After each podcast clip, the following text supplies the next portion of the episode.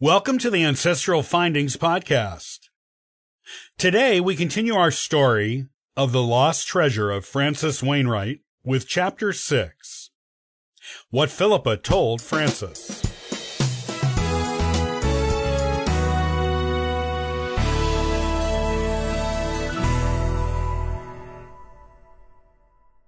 Adam, James, Emily, Grace, and Carol all sat around Christine with rapt attention, waiting for her to read the ancient letter aloud to them.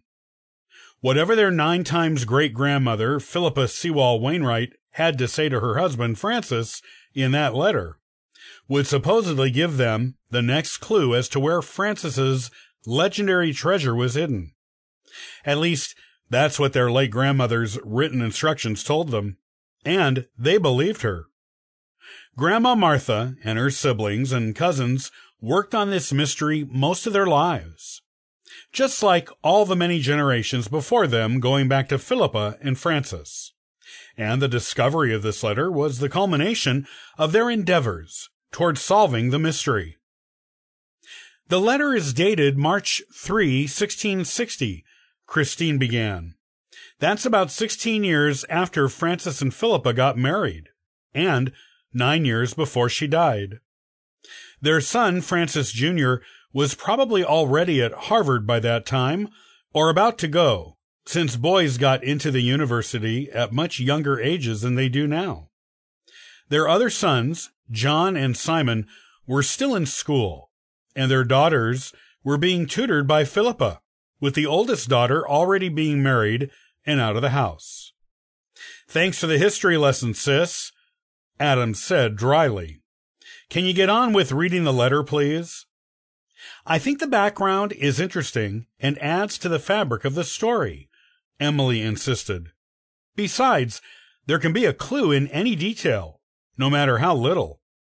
We need to pay attention to everything if we're going to be the generation that solves the mystery and finds the treasure. I am determined it will be us, Grace agreed. I don't know about the rest of you, but I, for one, intend to solve this mystery. Grandma would have wanted it to be us. Right, guys, James said reasonably. Let us be the generation that at least finds more than one clue. At one clue a generation, it may be another 400 years before this thing is solved. We can do better. We have the internet. Come on, we are light years ahead of the ones who came before us in terms of research capabilities. There's no reason we shouldn't be able to do this. Read it, Christine. Thank you, Christine said, nodding at her brother and cousins. Okay, here goes. Everyone pay close attention because you never know where a clue will be. When I'm done reading it to you, we'll all discuss what we think it means. You too, Mom.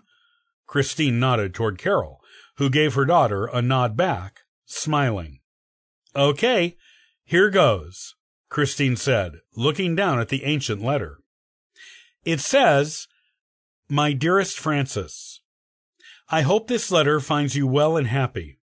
Though I know you are only a three days ride away in Dover, New Hampshire, it seems like you are a world distant from me, who loves you so much. I do hope you can conclude your business with the Otis family there soon, and return to me with much haste. The money they are borrowing from you to finance their blacksmith shop will be of great benefit to the entire colony. These are strange times in which we live, with no king in England, and it is hard to get the things we need, as you know. With more than the two blacksmiths we already have here, things will become easier for us as far as having necessary supplies. I have received the horseshoe Richard Otis forged for you that you sent as a gift to me, and appreciate the inscription. I will treasure it always, as the first item our colony's newest blacksmith forged with his backing for my beloved husband. With your loan, he can expand his business to benefit people far beyond the borders of Dover. I know you must stay until you are certain his business is ready to produce on a larger scale, so he will be able to repay you in a timely manner. Please, my love, return to me with all due haste. Each day that goes by without you by my side is painful to me, because I love you so much. Your countenance upon me makes the sun shine brighter and fills me with joy. Write to me again soon, darling. Until then, I must make do with imagining you being here beside me. It is a poor substitute. The children are all well and send their love to their precious father. Your loving wife, Philippa. So, Christine said, looking up to address the room. Any ideas? She obviously loved Francis, like, a lot, Emily observed. Clearly, Grace said. Though, those over the top declarations of love were pretty common in 17th through 19th century writing. Still, her love and devotion is obvious and seems genuine. He sent her a horseshoe made by Richard Otis, James pointed out. She said it had an inscription. Maybe that is the clue. She did say she would always treasure it, Adam agreed. Is there an inventory of Philippa's estate? Carol asked. Or Francis's? If there is, you might find the horseshoe listed there, and use the inventories of the estates of his heirs to trace it to today. Find the horseshoe, read its inscription, find the next clue. It's the only thing that even remotely seems like it could be the clue we're looking for here.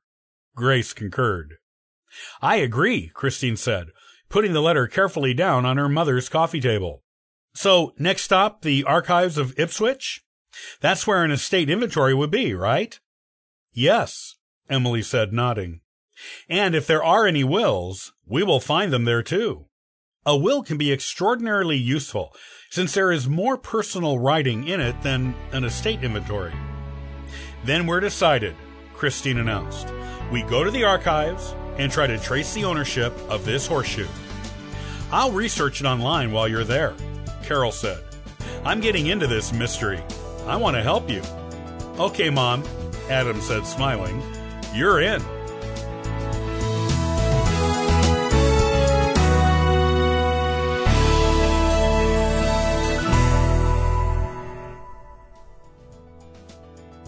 Thanks for listening to the Ancestral Findings Podcast. For free resources to help you in your genealogy research, you can visit ancestralfindings.com. Happy searching!